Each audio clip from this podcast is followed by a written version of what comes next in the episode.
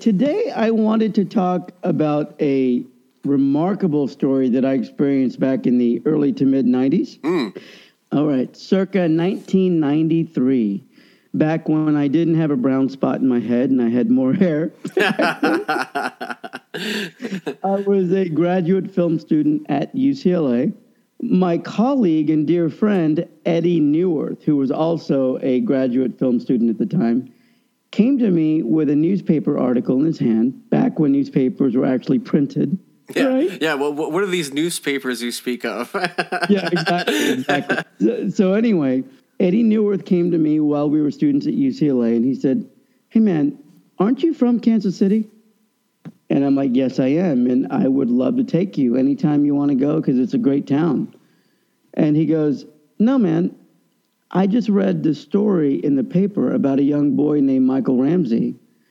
We should go to Kansas City." And try to acquire his life rights to turn it into a TV show or or a movie. Mm, So let me tell you about Michael. mm. Michael Ramsey was 16 years old in the, I think in 93. Okay.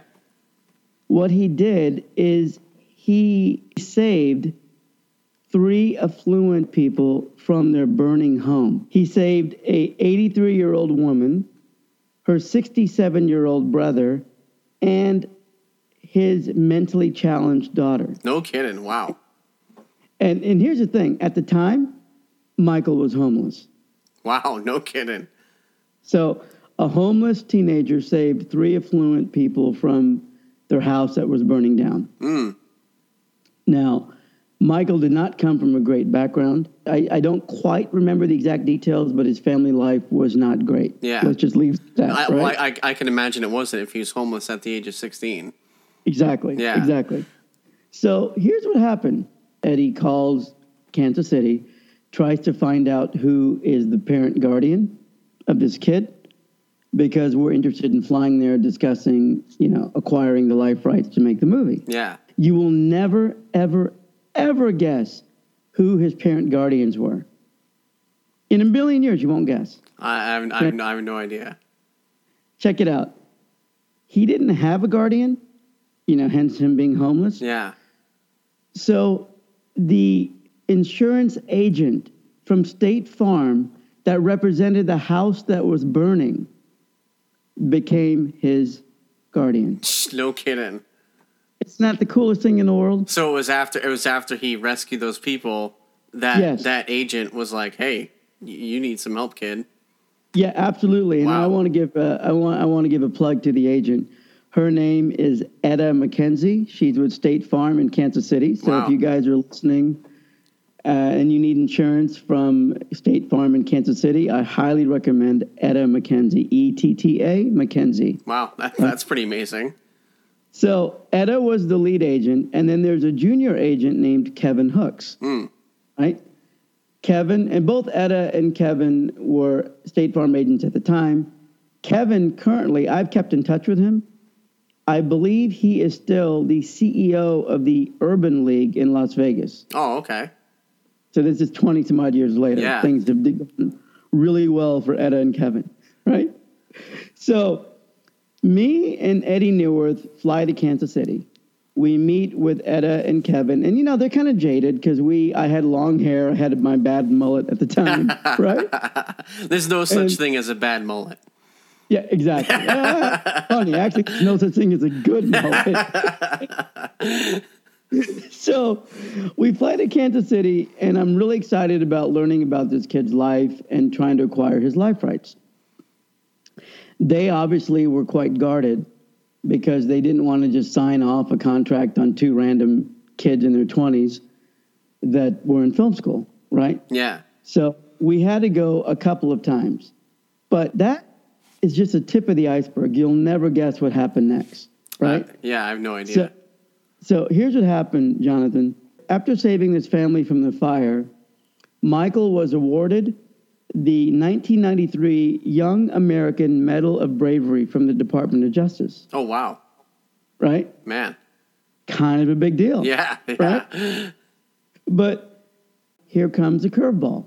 After he was told by the Department of Justice he was getting the award, Mm.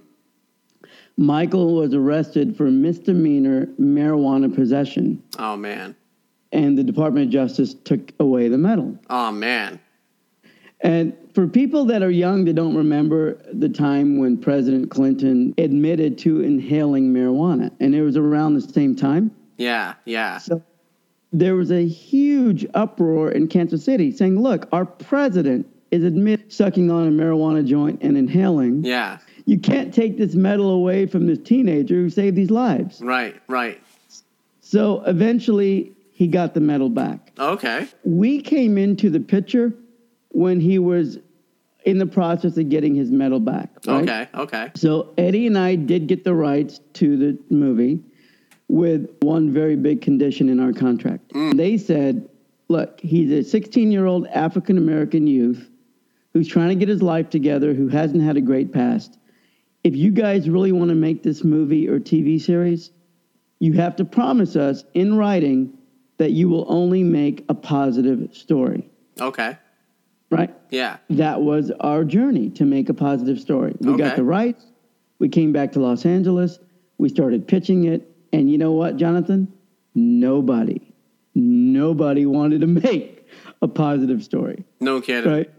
Nobody. So we were kind of stuck dead in the water. But then what happened next, again, just blows me away. Do you remember the Montel Williams show? Oh yeah, I love that show. Yeah, I did too. I did too. so Kevin Hooks, and just remind people, Kevin was the younger State Farm agent, Yeah. right? That became like the big brother of, of Michael. Sure. Yeah. Kevin Hooks got Michael Ramsey on the Montel Williams show. Oh, that's cool. So Michael had dropped out of high school. So he never finished high school. And when Kevin Hooks got him on the Montel Williams show, the show was about Montel Williams uh, making dreams come true for deserving young youth. On the show, Montel says, So, Michael, we hear you didn't finish high school. And Michael, being young and proud, he's like, No, no, no, you got your stuff wrong. I did finish, Mm. right? Mm. And Montel's like, and the whole crowd starts clapping, right? Yeah, Michael, Michael, you finished high school. And then Montel's like, I, that's great. But my friend, you can be honest with us. I don't think you finished, right? Just admit to us, we're all family here. You didn't finish high school, did you, Michael? And he's like, Your producers are wrong, Montel. And the crowd started like clapping and raising up in their seats, right? Yeah. he was making the show look like they didn't know what they were talking about. Right. Right. Yeah. Yeah. He's making them look stupid. Yeah. Making them look stupid on air. And so, long story short, he never admitted Oh that he hadn't finished high school. And that opportunity to finish high school with a tutor fully paid and the opportunity to have one or two years of junior college fully paid from the Montel Williams show Yeah. went completely away because he wouldn't admit where he was in life. Man. Right. Mm. And then I know I can hear you getting sad, right? Yeah. Yeah. If that wasn't the worst thing I've said so far, this is. You know what happened next? Uh, pro- probably nothing good. It seems this this that that point in his life seems one of those kind of crossroads where it's like you you make the good choice and you go down this path, or you make the bad choice and you go down this path. And I have a feeling he he's going down the bad path. Yeah, and you know, I met Michael twice. He was a good kid to me. To me, he was great. Yeah. Right? So I have no issues with him at all. Here's what happened. A couple of months later, Kevin Hooks calls me and says, Did you hear what happened to Michael? And I'm like, I didn't. What happened? And apparently, he was with his friend. His friend was cashing a check, Mm. and then Michael pulls a gun and robs his friend. Oh man. Right? Wow. And so, Jonathan, for $342, Michael got nine years in prison. Wow. Isn't that insane? Yeah. So, in a matter of a couple of years, he went from a recipient of the 1993 Young American Medal for Bravery from the Department of Justice to serving nine years in prison. Wow.